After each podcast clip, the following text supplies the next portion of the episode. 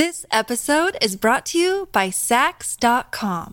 At Saks.com, it's easy to find your new vibe. Dive into the Western trend with gold cowboy boots from Staud, or go full 90s throwback with platforms from Prada. You can shop for everything on your agenda, whether it's a breezy Zimmermann dress for a garden party or a bright Chloe blazer for brunch. Find inspiration for your new vibe every day at Saks.com.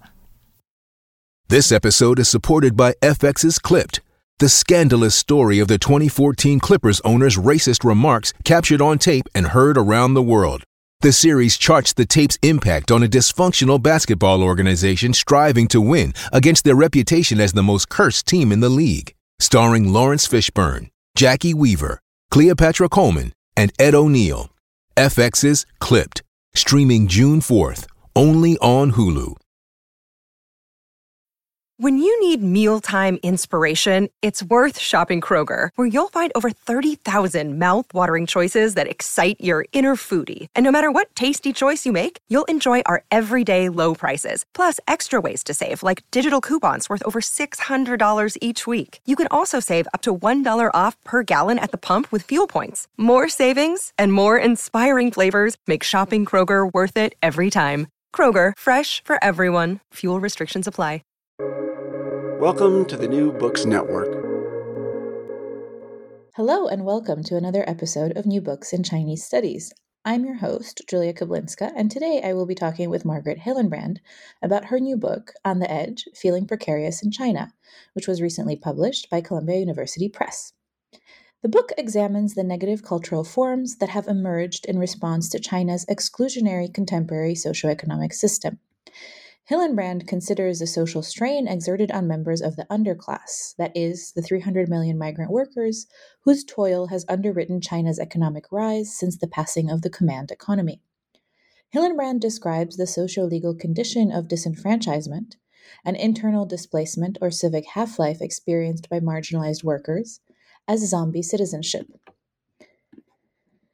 a purposefully inflammatory definition that evokes both the workers' experiences of civic suspension and their class others' fears of falling into similar abjection. In this compelling narrative, contemporary Chinese social, legal, and cultural life is wrapped in an ambient mood of jeopardy.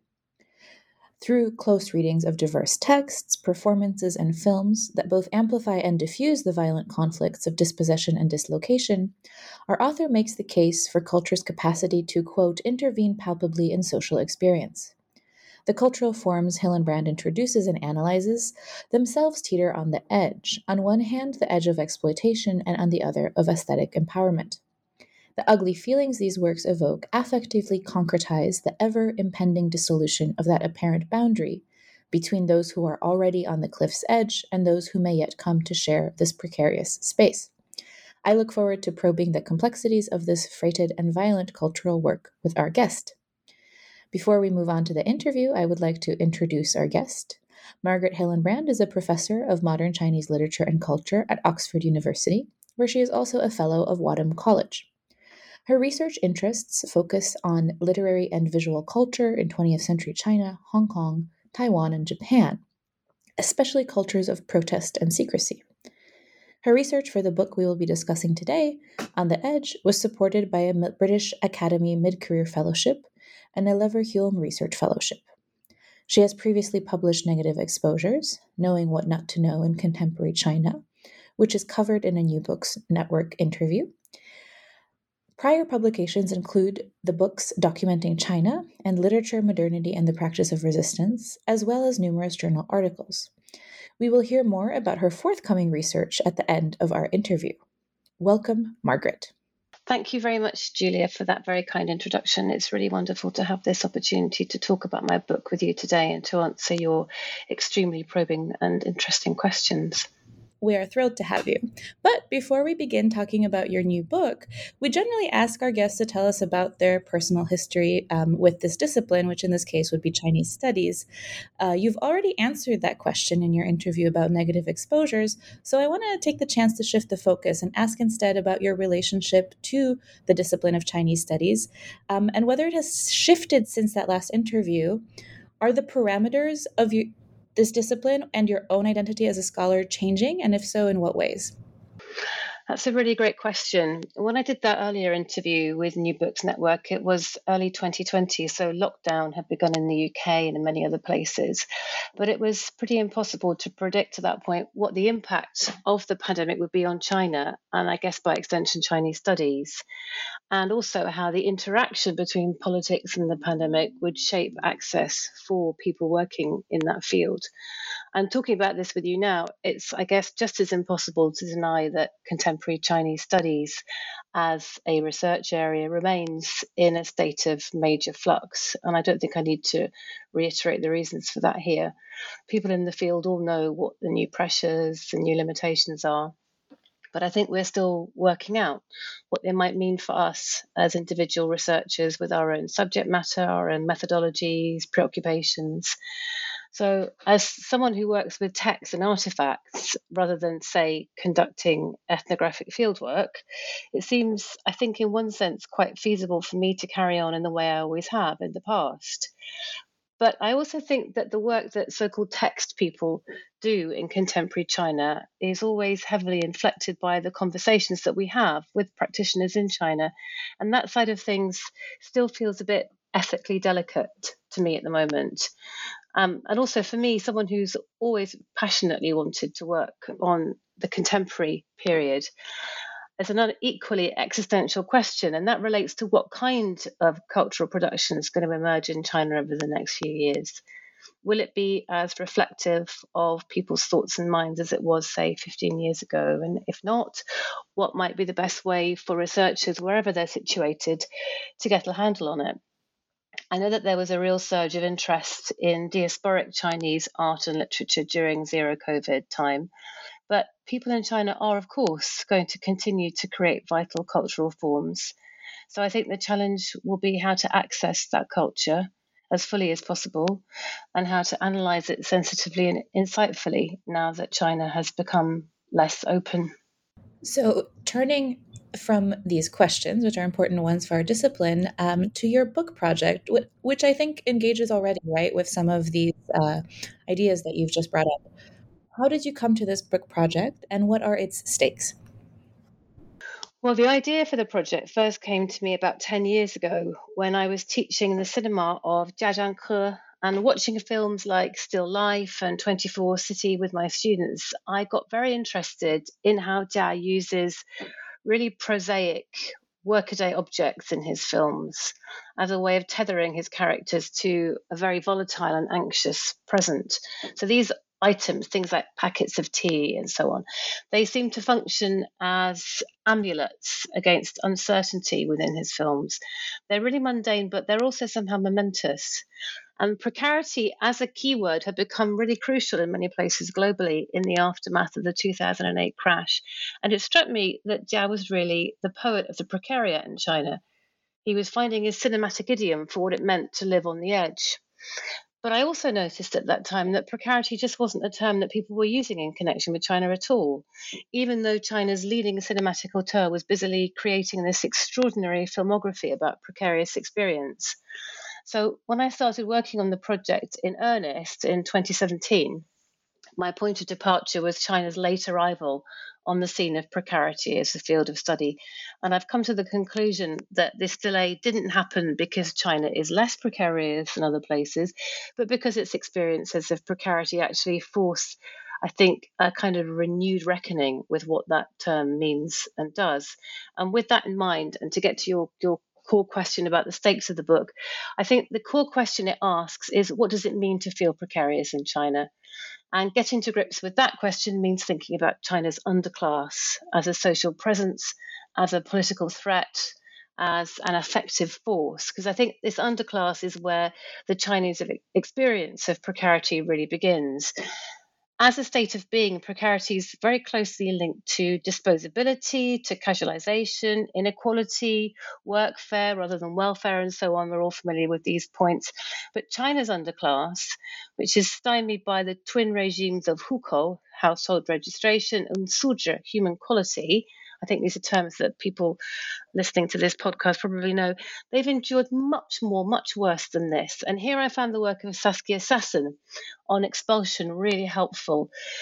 Sassen basically expands expulsion from something which is spatial, uh, territorial, if you like, into a far broader frame of reference. So, people who suffer life changing workplace injuries, people who endure hard grind but have their wages denied, people who are forced by rental prices to live in shipping containers. These are people who are experiencing expulsion in our contemporary moment, even if they actually remain locked in physical place. And from this idea of expulsion came the two linked concepts which link, which shape the book. The first is the idea that people who are expelled like this in a nation whose constitution professes to protect the rights of workers above all else, these people exist in a state of what I call zombie citizenship, as you mentioned earlier. They're chained by toil, but they're simultaneously cut loose from the safeguards of the law. And the second idea, which follows from the first, is the fear of tumbling into zombie citizenship. And that fear menaces not just the select few, but the many, even those who at first sight seem a lot more secure. So, this fear of a life without core rights looms like a cliff edge. And this idea, this notion of the precipice as a source of fear, as a source of strife, is the second conceptual tool I use in the book. I argue that zombie citizenship has brewed social strife during the period I explore, which is the first two decades of this century up to the pandemic, and that culture is where this tension breaks cover. I look at a range of aesthetic forms through which people who are living on the edge vent their fury, dread, distrust, and contempt. These are dark feelings. These are dark feelings which are basically taboo in China's so called harmonious society. Great. So um, we've you've addressed my next question, which was about precarity. Let's move on to another P word, which is post-socialism. In conversations with fellow scholars working on China, I've recently encountered that there's more and more ambivalence about this term that we used to take for granted. Um, the sheer number of academic books that include the term post socialism or post socialist in their titles could probably fill a small library. In your own work, especially in relation to this idea of precarity, uh, post socialism is a kind of problem and certainly not a straightforward framework as it has been used in much past cultural criticism of China. How do you think this term should be understood? Well, I completely agree with you, both about the prevalence of this P word and also the sense of ambivalence which now surrounds it. I think for a while, prefacing the term post socialist to China actually marked a real intellectual effort to register the nation's long goodbye to its revolutionary era. And that's precisely because the prefix post never just means after. And as you say, there's a great deal of very meaningful work done on this dialectic between continuity and change that's captured in that prefix post. But it seems to me that as time has passed, the term post socialist has lost some of that sharp self reflexivity it had earlier and now it's morphed into a term that that um, is a sort of a blurry descriptor, more or less coterminous with the word contemporary. So you get this word, which was once really very nuanced, becoming a bit axiomatic. Or looked at another way, studies of other states, other places, they don't seem to require this automatic epithet in quite the same way. And that makes me wonder if adding the term post socialist to China is a way of both marking out China's exceptionalism at the same time as wishing for the end of that state. Now, either way, an inevitable offshoot of this is that the term post socialist, as a sort of knee jerk descriptor of China, the, the offshoot is that other things that China is and does get eclipsed. And my particular interest in On the Edge is the way in which China's post socialist status has partly led China's precarious condition to escape the interest, the sustained interest that it deserves. Um, so, speaking of this precarious positioning of many people in contemporary China, um, and the ruptures of continu- and continuities with the semantic parameters of Maoism, um, there's something happening with language that is used to describe class, right? The term class itself, or jieji, um, isn't used, and it's been refla- replaced with more euphemistic and I think more pernicious concepts like quality and stratum, which it would be jieceng. Um, and in addition to this nomenclature now used to refer to these so called lower classes, you also consider the differences between terms that valorize labor, like laodong, and ones that look down upon work, like dagong. So there's also an absence of struggle uh, related to labor and labor conditions, but a persistence of speaking bitterness, uh, again, a Maoist term, that isn't surprising, I suppose, given the labor conditions, how does language police the distribution of the sensible? Um, to quote Rancière, who is also present throughout this text. I think that's a fantastic question, and it really ties in with the idea of, of why China is, in some ways, a paradigmatic case study of precarity. Um, class is a is a really nervy topic. It's something that people feel really acutely aware of everywhere, and this natural nerviness gets ramped up when the language of class is then actively policed by political forces. And in my book, I quote Lin Chun's claim that the current taboo on the term jieji or class is, um, quote, a titanic act of symbolic violence on the part of the Chinese state, unquote. Now, in some ways, that reads like quite a hyperbolic claim. But I think it makes really solid sense precisely because it recognizes the enormous power of language what we see in contemporary China is essentially a semantic double whammy around class. So, on the one hand, a caste system has emerged, which is so egregious, really, as to have been likened by some commentators to social apartheid. But this situation can't be described in the standard subject appropriate language, which is the language of Jieji, because that term triggers memories of the socialist past, in which violent class struggle was the mantra of the day, even though this is really very ironic, Chinese society was unusually egalitarian at that time. So instead, as you said, we get this new coinage, jieceng or stratum, and under its aegis, class divisions that are blatantly obvious somehow miraculously lose their divisiveness. So we have a distribution of the sensible, to use Rancière's phrase, a set of rules about what's possible and not possible to say, which is rooted in deep cognitive dissonance. I also find it really interesting that jieceng as a term is supposed to wipe clean all the heat and dirt of interclass tension, while this slippage from Laodong to Dagong goes precisely the other way. It sullies the experience of labour, which was once valorized and is now casualized.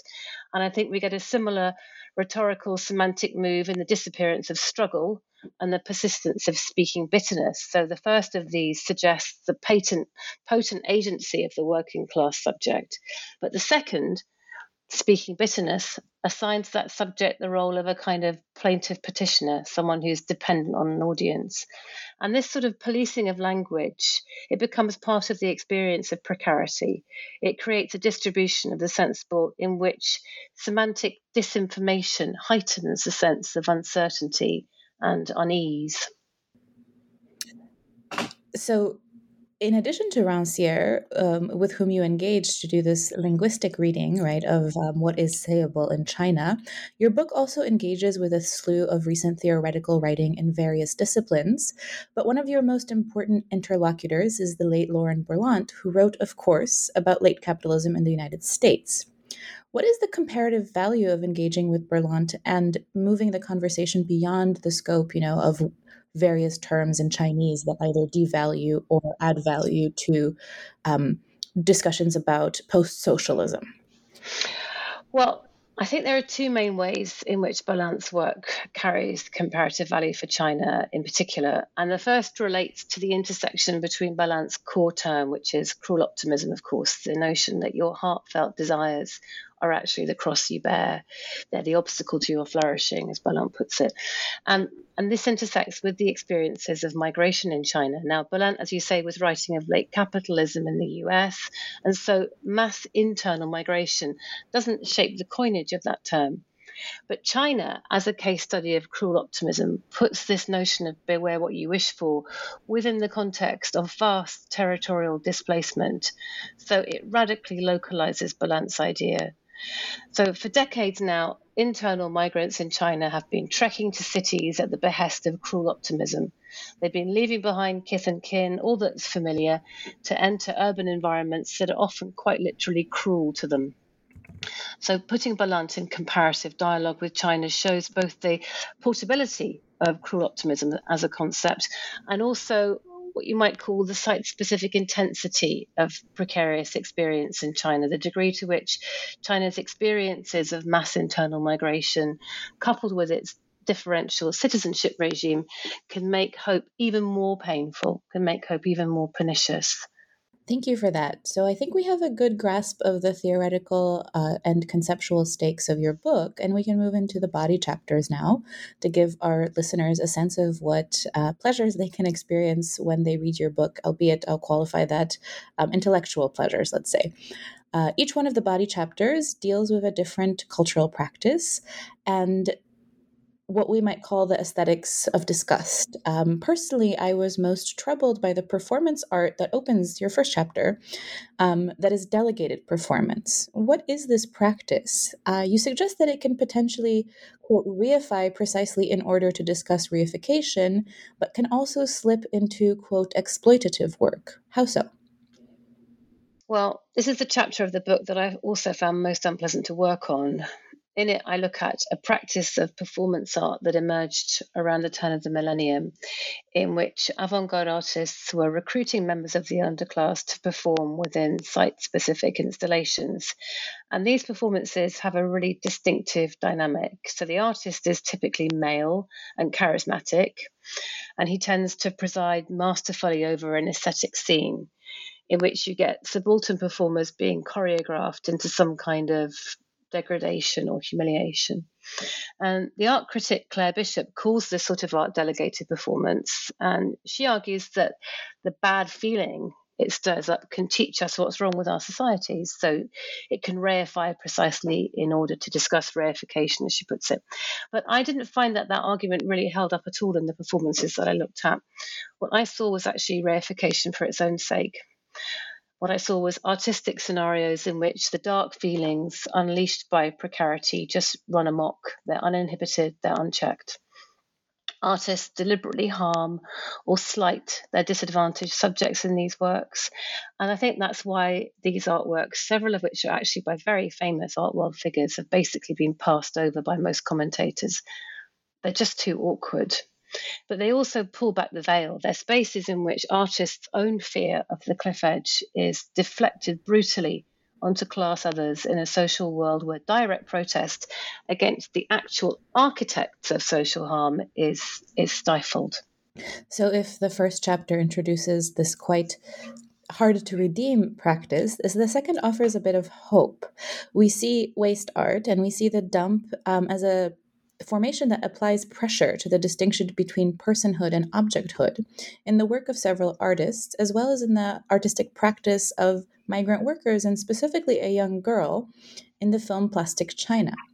Why is waste a particularly potent material in Chinese visual culture?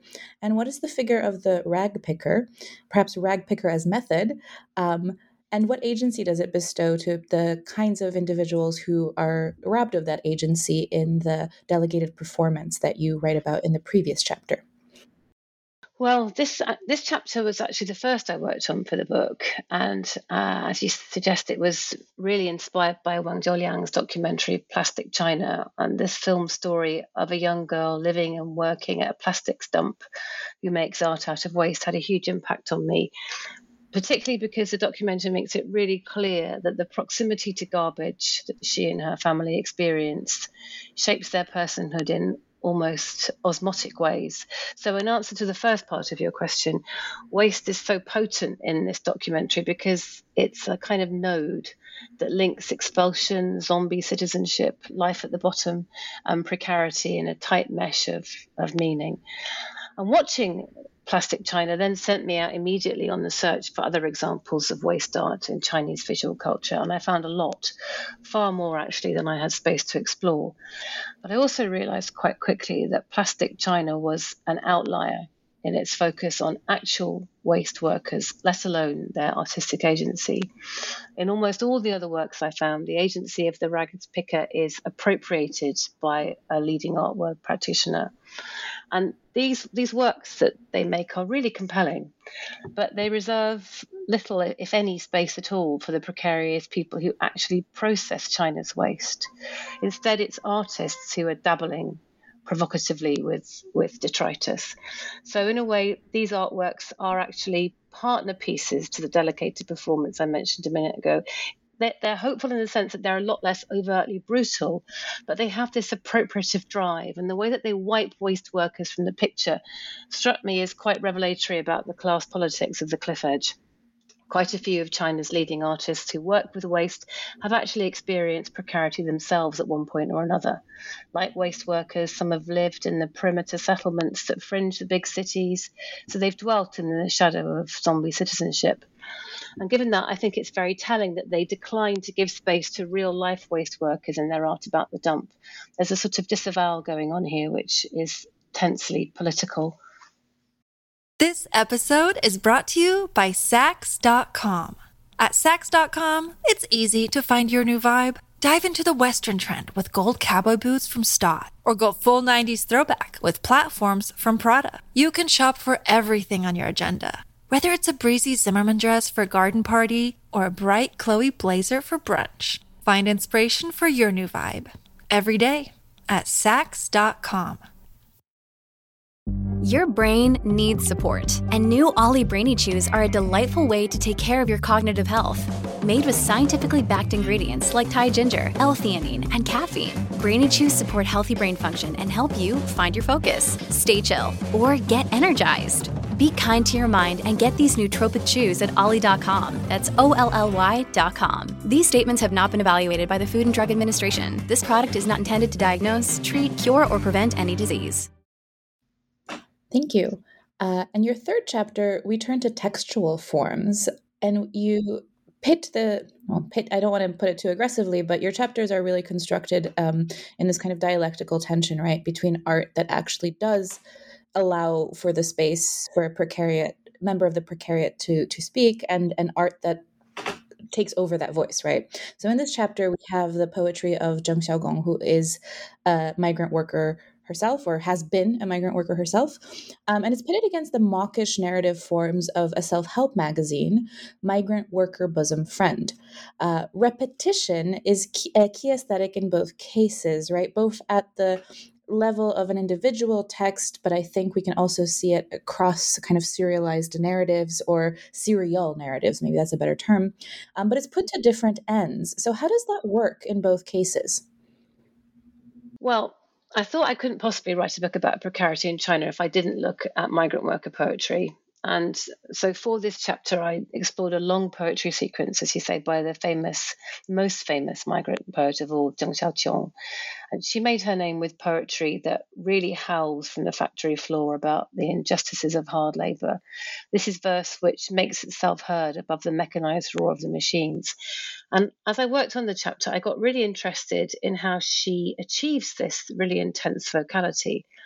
And I found that there's a repetitive seesawing motion in this sequence of poems between different extremes. So, between hope and despair, youth and decrepitude, joy and toil, passion and loneliness. And this repetition mimics the jarring motions of precarious life. So, repetition, in other words, becomes really quite rebellious in Zheng's work. But then, as part of my research into her poetry, I also ended up looking at some of the journals that were publishing migrant worker poetry in the early 2000s. And quite by chance, I came across a magazine that at first sight looked similar, but turned out to be utterly different. And it's called Migrant Worker Bosom Friend. You mentioned it. It came out twice a month between 2000 and 2012, and it reached hundreds of thousands of workers in the Pearl River Delta. As you say, it's basically a self help magazine which tried to school migrant workers in. I think expectation management might be a good way of putting it about their lives. And as a sort of counter case study to the sequence of poems by Zheng, I looked in depth at one year's worth of issues. And I found that here too, repetition was absolutely everywhere. But this repetition was totally different. Issue after issue consisted of so called tales from life. So, for example, a millionaire from Shenzhen who loses his fortune and gets a job cleaning public toilets, and so on. And these class fables, which were actually written by elite journalists, not by real people, they relentlessly repeated the same motifs about knowing your place, about fending for yourself. And so here, repetition was actually about enforcing social compliance. It was about the opposite of rebellion. Thank you. I have to say, you've really given me some ideas for new research projects um, for myself because I can't wait to get my hands on some of these magazines and this self help genre as it emerges. Um, I think the 80s, right? Like that's when the space opens up for it. Uh, and for those of us who are always hungry for really intricate, close readings that take apart the form of poetry, I really recommend this chapter. Um, it will it will give you um, the fix that you need. uh, so, the moving on, the cover of your book uh, is an arresting image of a man hanging out of the high of a high rise window, who is putting on a suicide show. And this suicide show practice takes uh, center stage in your next chapter. It's a form of remonstrance against uh, bosses who will not uh, pay wages, right? So it's a way to get back pay- wage arrears. A worker hangs precariously from the edge of a building until these earnings are delivered, usually in quite a theatrical fashion.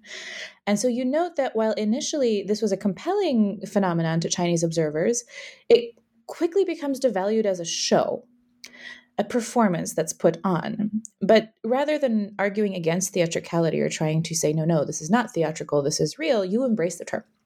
What is the re- relationship between the theatrical and the political? Well, the core of my argument in this chapter is that public protest is political precisely because it's theatrical, actually. So, in a kind of riff on the aphorism that the personal is always the political, I think the political is more often than not also the theatrical. And when workers in the construction industry first started to protest against unpaid wages in this way, their actions very quickly drew the attention of political scientists, sociologists, labour historians, and rightly so, of course. But as I studied videos of these protests, their performative dimension began to seem more and more palpable to me. These protests follow a script. They're carefully choreographed. They build a repertoire. They belong within a long lineage of remonstrance. They possess an extraordinary visuality. So, all in all, I couldn't help thinking that if they were being performed by more advantaged social actors, their innate theatricality their skill at creating high drama in the theatre of the of the everyday, that would be a really vivid talking point. Instead, and presumably because they're performed by socially marginalized people, they're dismissed as shows via a term in Chinese, "show," which is actually quite suggestive of the idea of sham. So, in addition to the question of the denial of rights, there's also the matter of how people without those rights are allowed to protest their denial which loops us back round again to the question of tense class politics. And it was with this in mind that I also spend a bit of time in the chapter talking about how contemporary artists in China have explored urban verticality in their world, in their work, and how subaltern cliffhangers, as I call them, how they unsettle the fixed link between high altitude and high status in the contemporary city. Wonderful. Um, thank you. And I again recommend this chapter. I, I guess I'm going to recommend every chapter because I enjoyed the whole book. Um, but moving on to the next and, and last um, major case study or set of case studies. Um, so, this actually brings me to my first encounter with this work, which was at a presentation um, at the Society for Cinema and Media Studies during that first virtual SCMS in 2021. Um, so, in the throes of COVID and presumably in the throes of working on this book project. I remember your argument that works like Zhu film Future Perfect, which is a found footage film sourced from outrage video clips on the app Kuaishou. Um, your argument is that this rouses class sympathy, but ultimately deactivates cross class friction. Uh, I really enjoyed the new element that um, I found in the written version, which is uh, tu or this hickish or bumpkinish aesthetic of videos that you consider as a counterpoint to the sanitized documentary form. These parodic short videos emerge after the government has actually already purged Kuaishou and the outrage videos that are so um, problematic on that app to censors. So, this is a considerably less outrageous output than the initial content. Can you tell us more about what was this app, what it is now, and how this cleaned up version also actually has um, a critical agency? That's a good question. Well, Kuaishou got its start in, in rural areas and lower tier cities, and from the very beginning, it hosted a great deal of, of tu content. Some of it really quite no holds barred and gross out. So these were content makers who were eating excrement, who were setting off firecrackers on their genitalia, and generally making merry about all things vulgar in order to turn a profit on the app. And this content helped to win the platform hundreds of millions of users. But unsurprisingly, it also stirred the outrage of people who saw themselves as being higher up the socioeconomic ladder. And they went on to engage in quite a lot of overt online hating. In part, I think, because they were profoundly discomforted by the threat of underclass revolt against social rule by Suzhi that the that the app seems to to threaten. So before long, this gross out content also prompted the state purge you mentioned in 2018.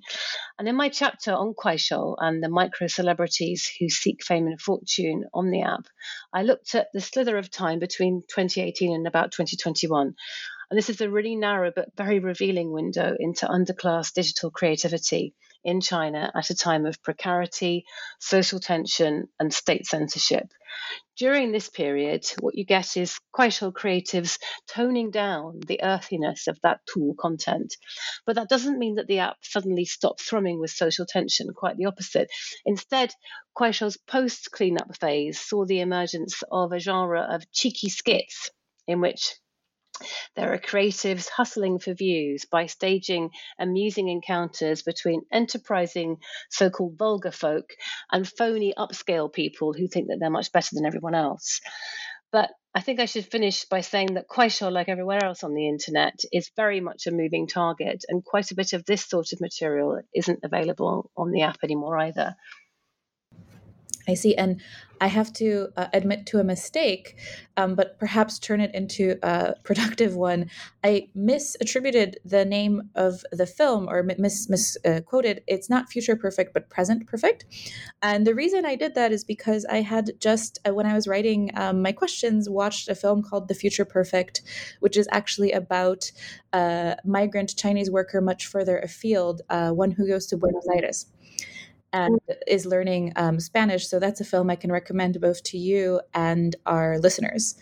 Uh, but I do think it's interesting to note how many of these documentaries about the Chinese precariat actually feature terms related to temporality. One other um, that you mention in in the chapter is disorder, which whose Chinese title is of course um, reality is the future of the past, right? Something along those lines. Uh, so there's a real tension, a temporal tension going on. Um, yeah. Uh, but finally, um, as I was reading, I realized that your book is divided, and I think deliberately, not only into chapters, but also relatively short segments within each chapter that are all demarcated with a title.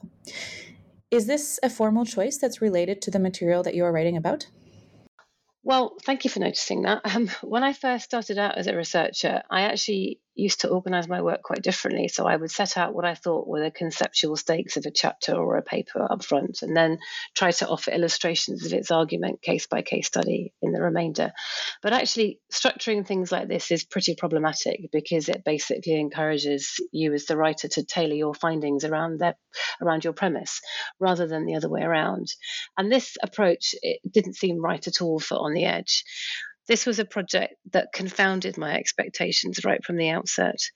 It was one in which I found things I wasn't looking for, or sometimes didn't even want to find, and which forced me to reset my preconceptions.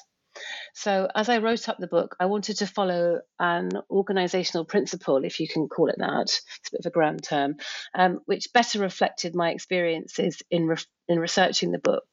In particular, the process of uncovering materials, sometimes quite by chance or by luck, and following them in the direction towards which they themselves pointed. Rather than down the path of a preconceived argument. That seemed like a better way of presenting what turned out to be an evidence led and sometimes quite counterintuitive project.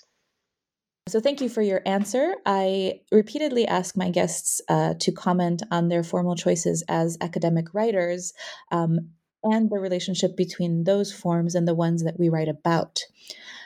But now, winding down, at the end of the book, um, and you gesture throughout the book to utopian rhetoric, but refuse it. So you refrain from saying, This book will show us how art can save China.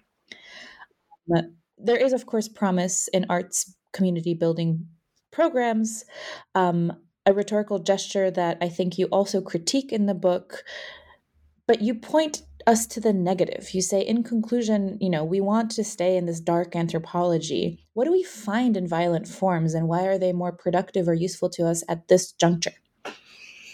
That's a very, very important question. Um, and before I get to it, I think I should say that I do very much want to believe in the power or the potential of art and literature as practices that can build community, that can repair the frayed social contract. And I think maybe most researchers in the humanities need to hold on to at least some residual faith in that promise. Certainly, that was the vision I had in mind when I began working on this book very much inspired by scholars who've worked on solidarity in subaltern cultural production in China. And by the same token, I'm also very wary of dark anthropology, particularly when its field is China, and when there can sometimes be a palpable current of xenophobic voyeurism in play. But as I put together a large archive of materials about precarious experience in China, so poetry, migrant worker magazines, social media posts, short videos, performance art, documentary film, installations, interviews, all the things we've been talking about, I found that the common pulse, so much of it shared, was not solidarity at all. It was the harder beat of antagonism. And we've talked about some concrete examples of this already. And for a while, this made working on the book quite a demoralizing experience. But over time, I began to wonder if there might be other ways of thinking about antagonism, in particular, antagonism as a highly charged state whose affective opposite is maybe better understood as apathy rather than camaraderie, which, after all, is also about intensive inputs of emotional energy. And I argue in the book that in situations where solidarity stumbles or when solidarity is blocked, the white heat if you like, of antagonism and its expressive forms anger, dread, disdain they can at least affect some kind of shift from atomization, social atomization, into states of bonding. And in some cases, this face off between social others might lead to a stronger sense of in group identity, like the performers on Kuaishou who come together as they parody the regime of Suzhi. But in others, it might mean a flare of intersubjectivity across the class divide, and even though that's abrasive, it also reaffirms, I think, at the same time, the power and the meaning that heated interaction with others can, can sometimes harbor. So I think, in sum, that dark anthropology and the violent forms it uncovers they actually offer proof of the vivid agency of precarious people. They show that unbridled, undisciplined emotion is actually a justified response to the cliff edge as a fact or as a fear. As I say in the book, dark feelings are creative and never more so than when the right to civic belonging is at stake. Uh, so, what a wonderful conclusion to our discussion of the current project. Let me ask you before we let you go what is the next project that you are working on? Well, my new book project explores the cultural politics of the face in 21st century China. And as you know, face or mianzi has a very long history in anthropological and sociological study as a code word for status, respectability, pride, reputation, and so on. But in this project, I'm trying to move away from this set notion of mianzi to explore the face as something which is fleshly instead of something which is figurative.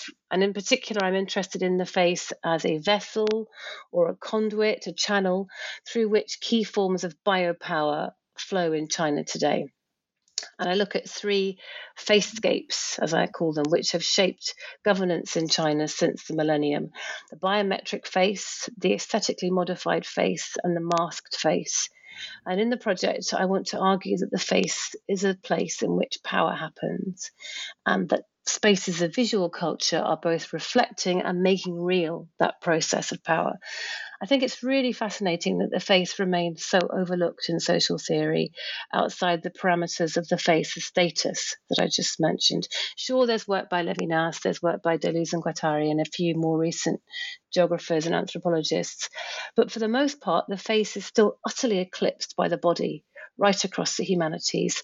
Embodiment really rides high as one of the ruling doctrines of the day in the academy, whether it's gender, race, disability studies, post coloniality, sexuality, digitality. All of these fields have to intersect with the body if they want to stay relevant. And meanwhile, the face, extraordinarily, is still by and large uncharted terrain in, social inquiry. And if this is true of the humanities more broadly, then I think it's particularly the case for China, because you've got there this focus on face as social protocol, but it's also combining with a visual obsession with the particular countenance of one person, Mao Zedong, even today, with the result that other ways of thinking about the facescape are basically unexplored. So I think in a, fa- in a sense, the face is missing in action even as its meanings have multiplied in ways that are quite dizzying in an era of pandemic and protest, surveillance, and surgery. So, my next project tries to get to grips with that using a range of visual, textual, and digital sources. Well, thank you very much. I look forward to uh, reading that new project when it is ready for us. Thank you to our listeners and to Professor Hillenbrand for joining us today. Um, goodbye until we meet again during the next episode of New Books in Chinese Studies. Thank you very much, Julia.